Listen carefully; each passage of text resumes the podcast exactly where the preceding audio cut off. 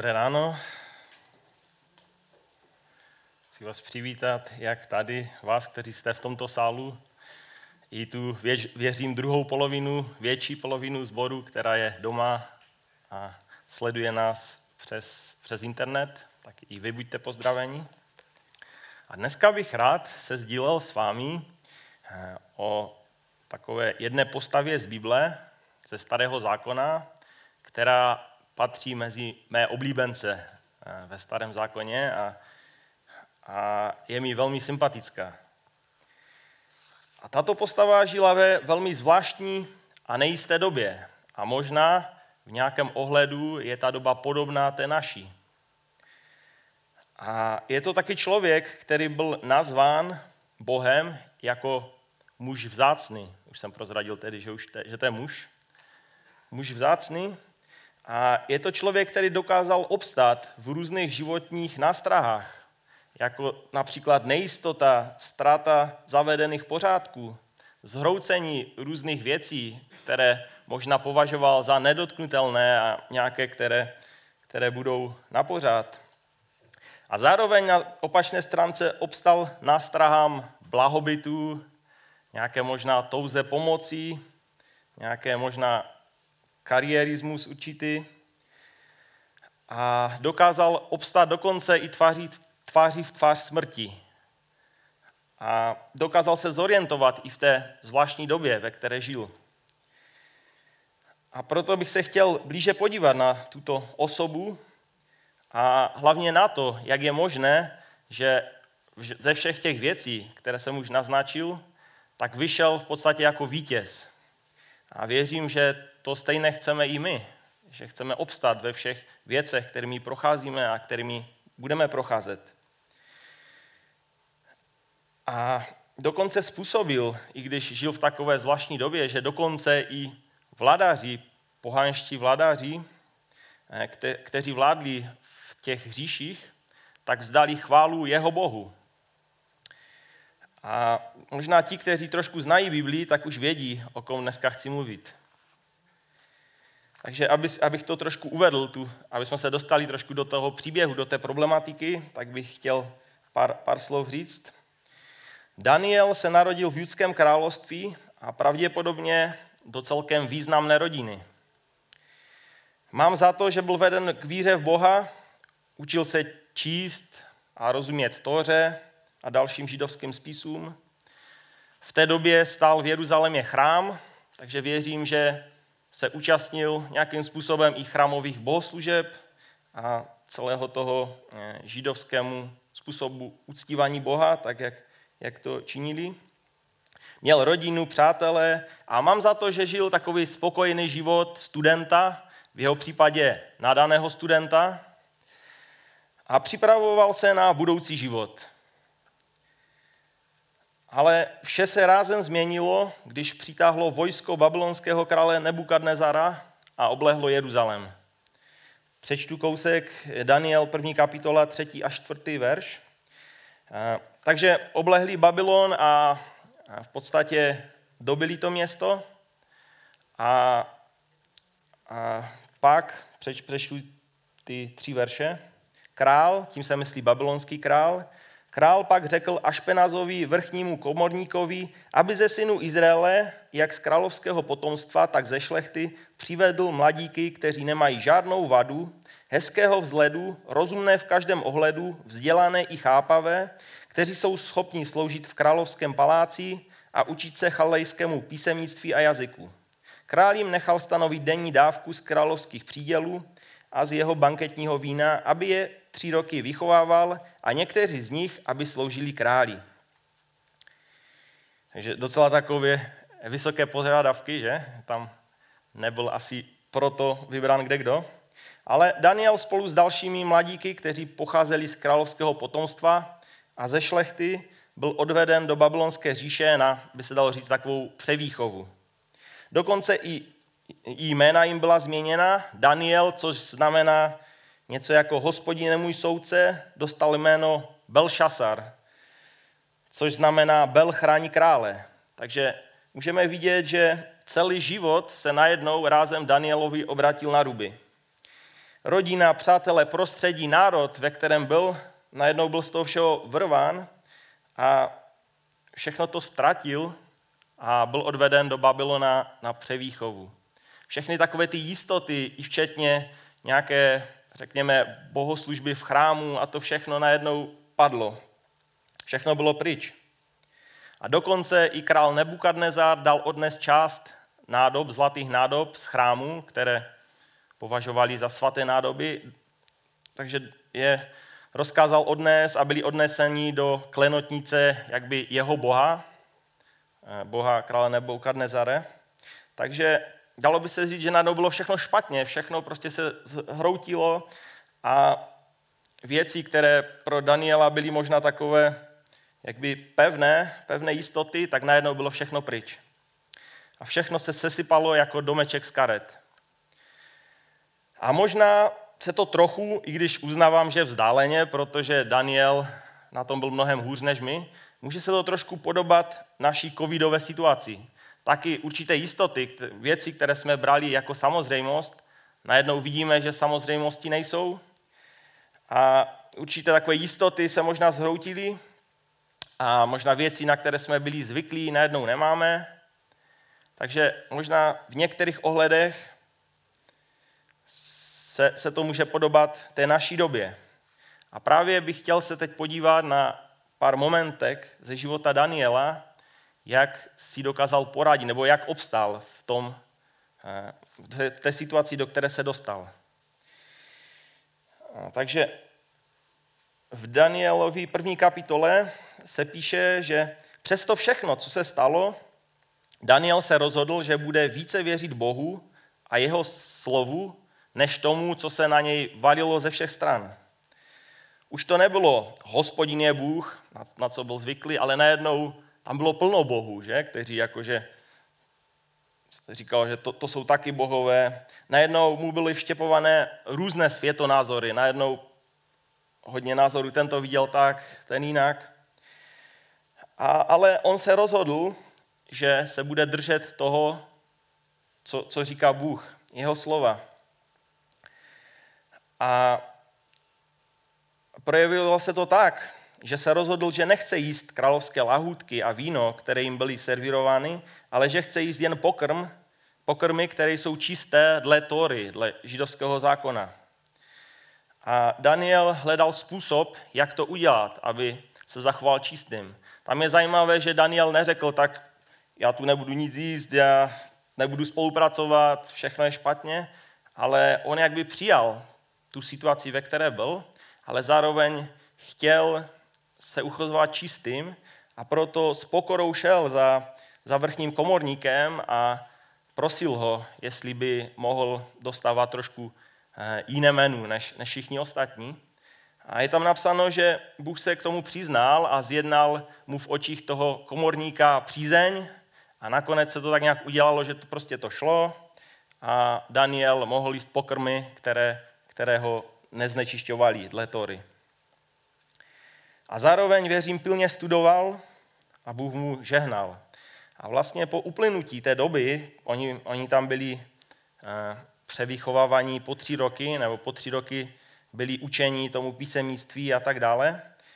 Eh, je napsáno Daniel 1, 18 až 20, že po uplynutí doby, kdy měli být přivedení, jak řekl král, ti, ti mladíci, přivedl je vrchní komorník před Nebukadnezara. Král s nimi hovořil a mezi nimi všemi se nenašel nikdo jiný jako Daniel, Hananiáš, Mišael a Azariáš.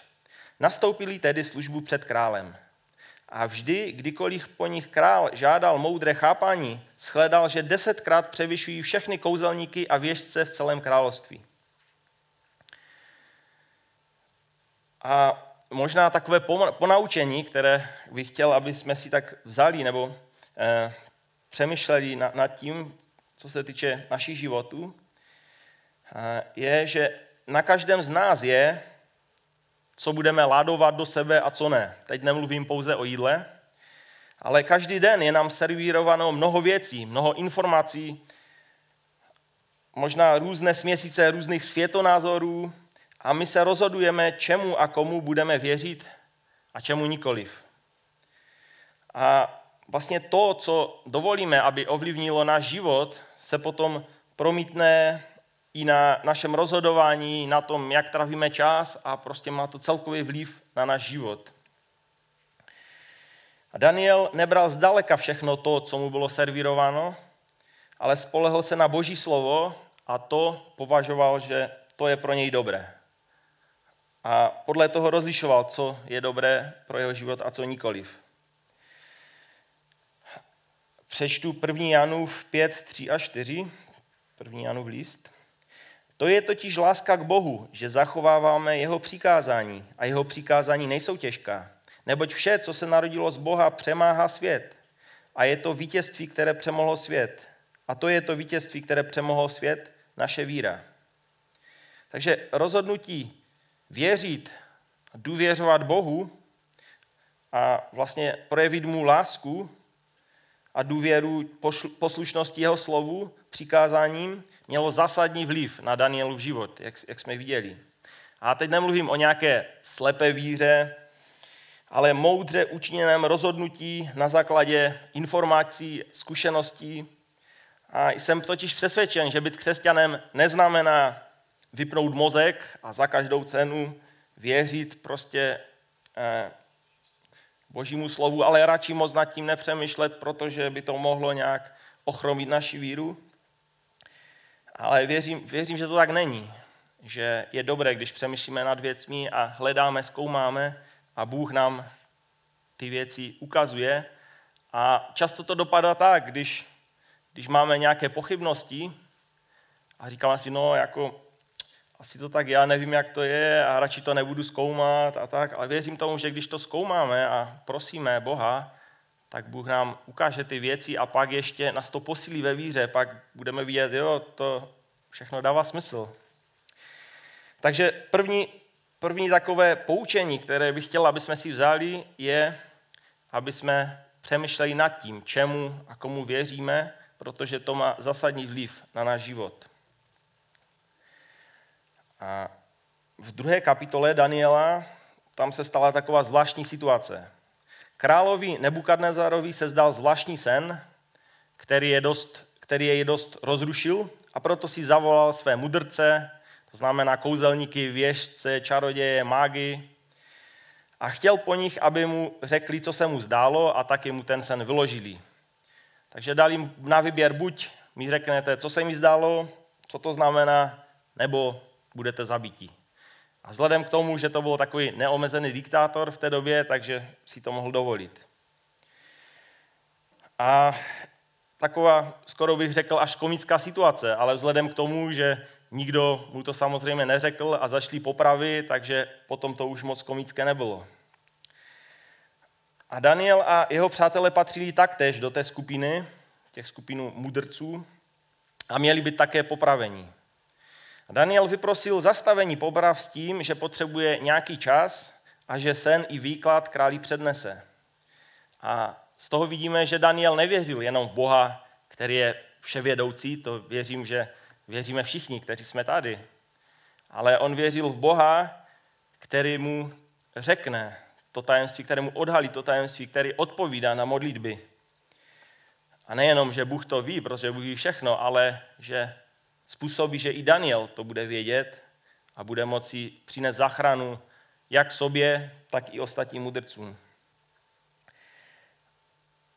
A jeho důvěra v Boha byla natolik silná, že když přišel ten problém, tak s vírou vyznal, že Bůh je ten, který dá řešení. A modlil se s vírou k Bohu a Bůh mu odpověděl. Bůh mu dal to východisko a, a možná si tak představuju, že pravděpodobně ho mnozí mudrci znali z dřívějška, možná se pohyboval v těch kruzích tam babylonských mudrců a tak dále.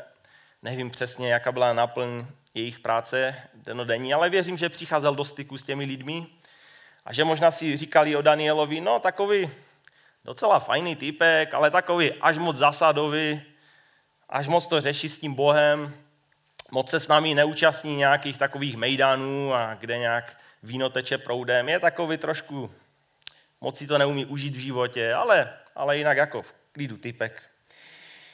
Ale potom, když nastala ta situace, tak najednou viděli, že, že když bylo zlé, že Daniel prostě byl úplně jinde než oni.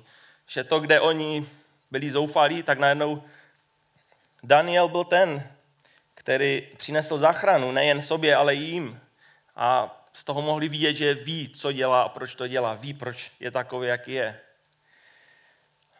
A zase takové bych se chtěl zamyslet nad našimi životy. Jak řešíme problémy my?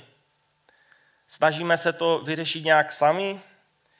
A nebo, nebo jsme ti, kteří se obracíme na Boha a jako na toho, který odpovídá a hledáme pomoc u něj? Je napsáno v Židům 11.16, že bez víry však není možné se mu zalíbit, protože ten, kdo přichází k Bohu, musí věřit, že Bůh je a odplácí těm, kdo ho usilovně hledají. A jsem přesvědčen o tom, že pokud se nebudeme modlit s tím, že čekáme na odpověď od Boha, tak z největší pravděpodobností ani odpověď nedostaneme. Možná, kdybych uvedl takový příklad, takový sice úplně nedokonalý, ale pokud byste třeba jedli čokoládu a vaše dítě by přišlo k vám a prosilo by vás o kostku, ale hned prostě by odběhlo zase pryč, ještě rychleji, než byste vůbec ulomili tu kostičku, tak byste si řekli, hm, tak asi tu čokoládu až tak nechce, tak dojedli byste ji sami, že asi. A dítě by nedostalo nic. A věřím, že čím dražší by ta věc byla, kterou by vaše dítě žádalo, tak tím větší byste potřebovali mít jistotu, že to opravdu chce, že to není tak, že mu to koupíte, půl hodiny si s tím bude hrát a pak to bude někde ležet a, a vy jste do toho investovali vysokou částku. A proto se nedivme, že nám Bůh někdy hned nedává o to, co ho prosíme, ale někdy to i trvá nějaký čas. A modlitba není nějaká průpovídka, kterou když odříkáme, tak Boha nějak potěšíme, nějak se tím Bohu zavděčíme, ale je to mnohem víc. A my máme Boha, který odpovídá, který chce mluvit, o tom jsem přesvědčen, který chce vstupovat do našich situací. Přesuneme se do kapitoly 5 Daniele. Bylo by tam mnoho příběhů, který bych možná se rád věnoval a je, doporučuji každému přečíst knihu Daniel. A tam, tam už je situace trošku jiná. Tam už zřejmě uplynulo několik desítek let od té doby, když, když byl králem Nebukadnezár a vlastně Daniel potom eh, podle Bible to vypadá, že byl celkem dost zapojený, jak by v té, eh, ne, možná nepřímo vládě, ale byl takový, řekněme, blízký rádce Nebukadnezara. A najednou je situace jiná. Nebukadnezar již tam není a je vládne Nebukadnezarův potomek, pravděpodobně vnuk, král Belšasar. A pořádá hodokvas pro tisíc velmožů. Akorát v té hostině zajdou příliš daleko a popíjejí jí z nádob přinesený z jeruzalemského chrámu a najednou se objeví ruka a napíše na zeď mene, mene, tekel ufarsím. Král, král je zděšen, i všichni přítomní, jsou povoláni mudrci, nedokážou nápis přečíst ani vyložit.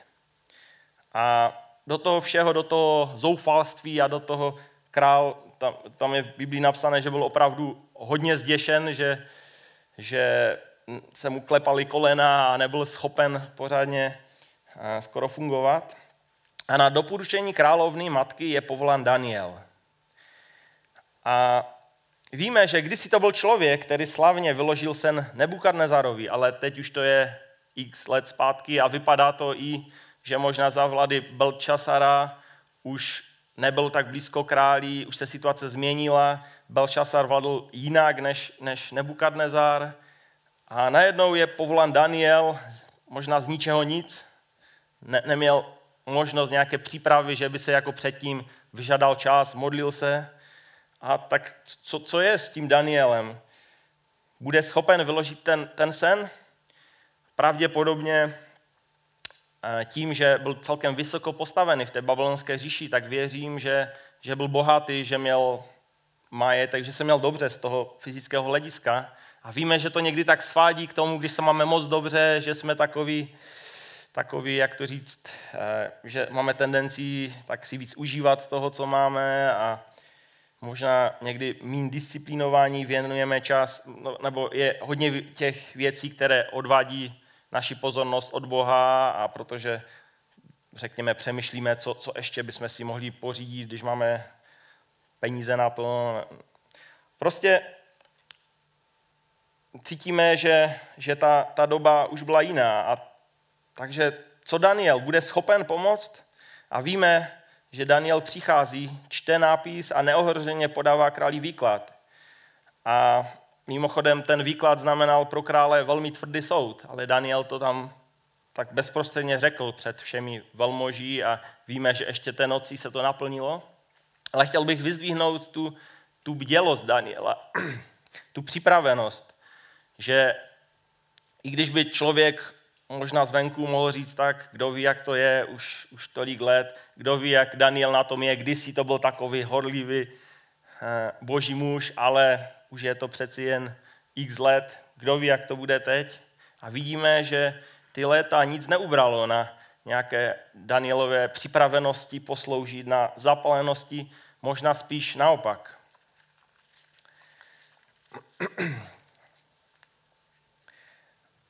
A takže to je i takové, taková výzva pro nás, protože někdy možná v určitých obdobích jsme takový nadšení, všechno, všechno jakby eh, třeba voláme k Bohu, Bůh odpoví, ale potom přijdou další čas a třeba období, kdy nám je dobře, když nejsou problémy a tak dále. A někdy může být pro nás těžké uchovat si takovou tu bdělost a připravenost. Ale vidíme, že Daniel zůstal bdělý i i když už možná nebyl úplně tak blízko králí a tak dále, a tak dále, pořád zůstal bělý. Daniel 6. kapitola. Daniel, to už, to už vlastně, uh, už babylonská říše padla a dobili ji Peršané a vlastně vládl Darjaveš, mecký král, nebo meckoperský. A Daniel byl v té době jeden ze tří vezírů, kteří byli nad 120 satrapy, kteří spravovali celou perskou říši. Takže znovu ho vidíme na velmi vysokém místě.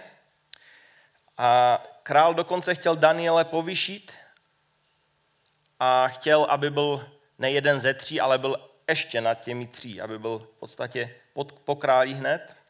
A víme, že to se těm vezírům a satrapům moc nelíbilo.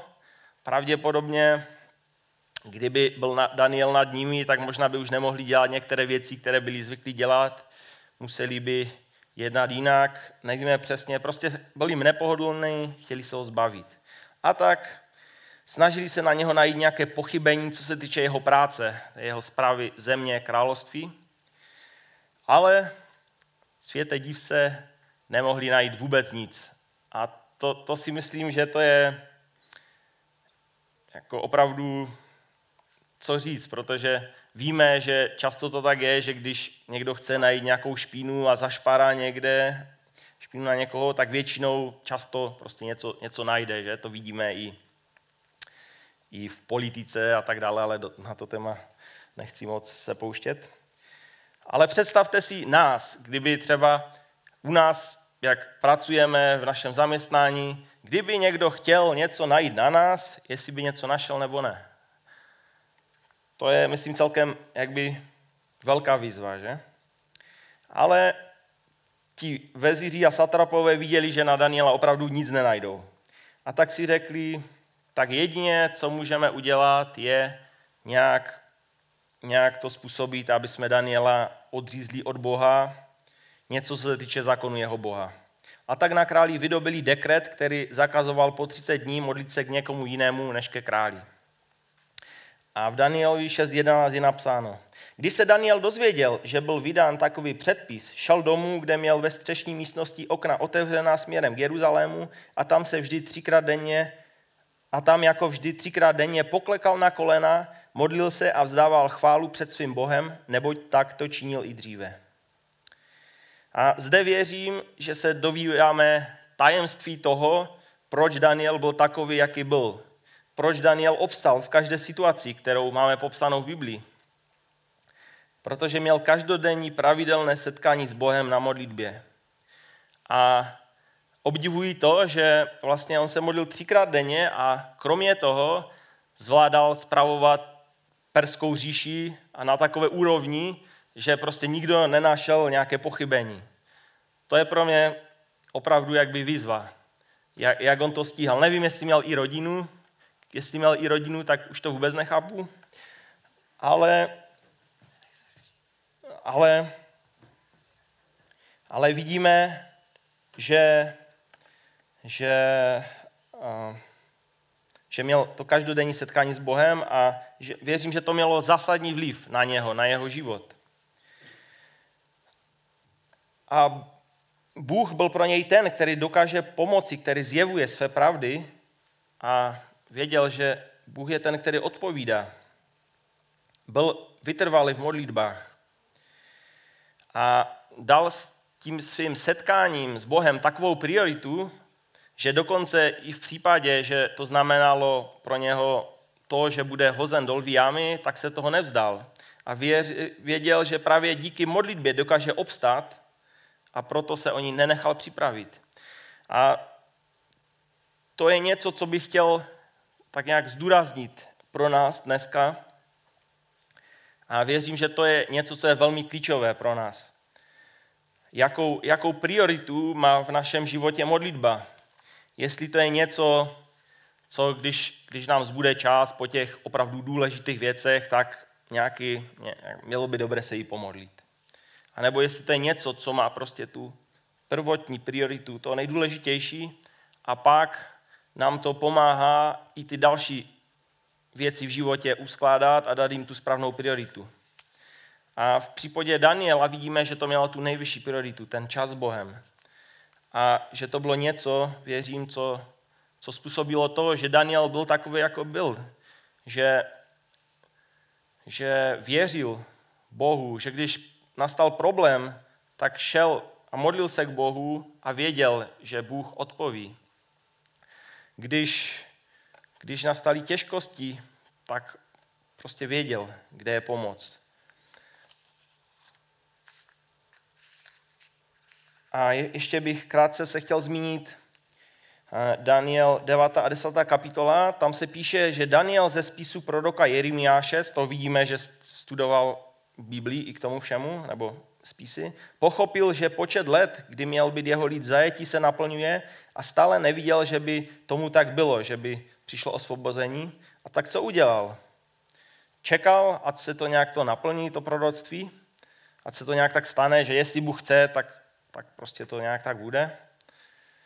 Vidíme Daniel 9, 1 až 3, tam je napsáno, že v prvním roce Darea, syna Achašverošova z potomstva Meckého, jenž byl učiněn králem nad královstvím chaldejským. V prvém roce jeho králování jsem já, Daniel, pochopil z knih, co se stalo jako hospodinovo slovo k proroku Jeremiášovi, že počet roků, který se má naplnit ohledně trosek Jeruzaléma, je 70 let.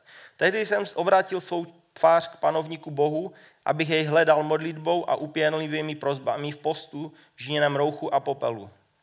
A dále, kdybychom četli, tak Daniel tam vyznává hříchy své a hříchy svého lidu a prosí Boha o milost. Daniel nečekal jen pasivně, až se to tak nějak naplní to proroctví, ale prosil Boha o svobodu pro svůj lid a pro svůj národ na modlitbách. A víme, že Bůh mu odpovídá, že tam je zaznamenána vítě, eh, vidění a prostě věci, které, které mu Bůh řekl. A v další kapitole eh, Daniel hledá pochopení a modlí se a taky dostává odpověď, ale až za tři týdny s tím, že u prvního dne byla jeho modlitba vyslyšená. Hned prvního dne, když se modlil, ale došlo ke zdržení kvůli bitvě duchovních mocností, duchovních mocností Perské říše. To je jenom taková zajímavá vůstka, že možná my, my nevidíme do mnoho věcí a někdy možná se můžeme modlit a říkáme si, tak proč Bůh neodpovídá, ale jsou věci, které se odehrávají i v duchovních oblastech a které my nevidíme, ale které jsou realitou. A proto buďme ti, kteří se modlí vytrvale, protože věřím, že Bůh je ten, který odpovídá a chce odpovídat. A v Matoušovi 7, 7 až 11 se píše, žádejte a bude vám dáno, hledejte a naleznete, tlučte a bude vám otevřeno, neboť každý, kdo žádá, dostává a kdo hledá, nalézá a tomu, kdo tluče, bude otevřeno. Kdo z vás je takový člověk, který podá svému synu kámen, když ho požádá o chléb, nebo mu podá hada, když ho požádá o rybu? Jestliže tedy vy, až jste zlí, z porovnání s Bohem jsme zlí, umíte svým dětem dávat dobré dary, čím spíše dá dobré věci těm, kteří ho žádají váš Otec, který je v nebesích. A pan Ježíš říká na více místech v Evangelii, že máme být v modlitbě vytrvalí a že dostaneme odpověď. Někdy, jak jsem říkal, se věci možná nedějí tak rychle, jak bychom si přáli, ale vytrvejme. Protože, jak už jsem říkal, často nevidíme ani, co se děje v tom duchovním světě. Často, možná, jak jsem říkal předtím, že že Bůh možná čeká, jestli to myslíme vážně, aby nám mohl dát věci, které, které jsou vzácné a které věřím, že nám chce dát.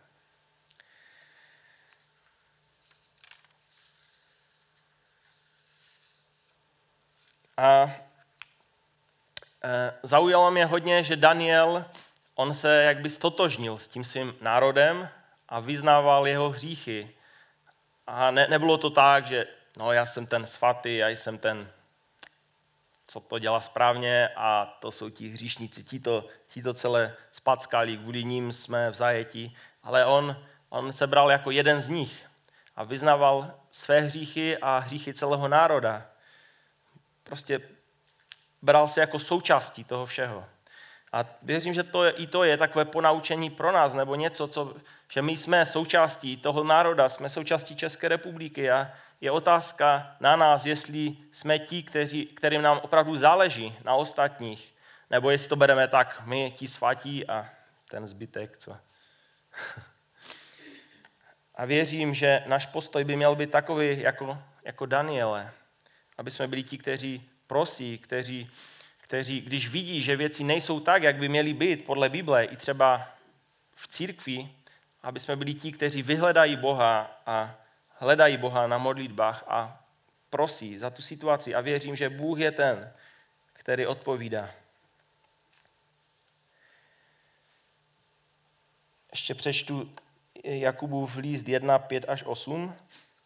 A možná to je i takové, protože procházíme různými obdobími. I teď je taková zvláštní doba a možná někdy je těžké se zorientovat v tom, co, co je pravda, co není pravda, jak se zachovat. A chtěl bych přečíst Jakubův 1, 5, 8 a tam je Nedostávali se někomu z vás moudrosti, ať ji žádá od Boha, který dává všem štědře a nevyčítá a bude mu dána.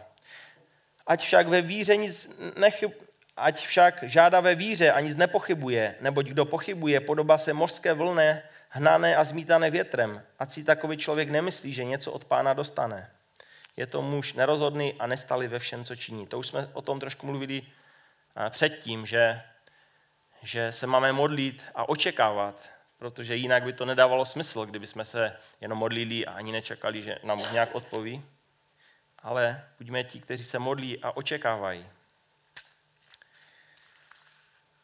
A víme, že takové to stotožnění se s národem, jako v případě Daniela, takže to došlo dokonalosti v případě Pana Ježíše, který přišel jako boží syn a stal se člověkem a stotožnil se s celým světem, s hříšníky tohoto světa, natolik, že, že se nechal potrestat za, za hříchy ostatních. Prostě bral se jako jeden z, jeden z nás, a v tom, v tom je ta boží láska, která, v tom se ukazuje ten boží charakter. A víme, že, nebo vidíme to i na Danielovi, trošku odles toho charakteru, že tak se stotožnil se svým národem a volal, volal k Bohu o milost. A kež, kež to je i v nás takový postoj. Takže závěrem bych chtěl nás vyzvat všechny, aby jsme si denně vyhradili čas na modlitbu a aby jsme tomu dali správnou prioritu ne nějaký zbytkový čas, když už fakt všechno důležité v úvozovkách máme pořešené, ale aby jsme mu dali tu nejvyšší prioritu, aby to nebylo něco, ten čas, který jenom tak ošidíme, který bude takový nějaký zbytkový, ale aby jsme mu dali opravdu tu nejvyšší prioritu. Protože máme Boha, který odpovídá, který když voláme, tak nemlčí, ale přichází s, s odpovědí, přichází s řešením. A nemusíme tak různě běhat a motat se, ale prostě máme Boha, ke kterému můžeme přijít a který odpovídá. A věřím, že díky tomu budeme schopni, i, schopni obstát ve věcech, které, které přicházejí a v kterých jsme, které prožíváme. Pán Ježíš zaslibuje, že pokud budeme hledat na prvním místě jeho království a spravedlnost, on se postará o ty naše další záležitosti tohoto života, které potřebujeme. Je to v Matouši 6.33. A tak podobně to vidíme i u Daniela, že když on dal tu správnou prioritu Bohu a modlitbě, tak Bůh se postaral o, o ty další věci. Dokonce, i když byl předhozen lvům, tak víme, jak to dopadlo, že na druhý den ho vytáhli zase zpátky a král dal schválu Bohu, protože viděl, že on, on je ten, který je mocný, který zachránil Daniele. Tak ať vám Bůh žehná a buďme ti, kteří hledají Boha a kteří tráví čas s ním. Bůh vám žehnej.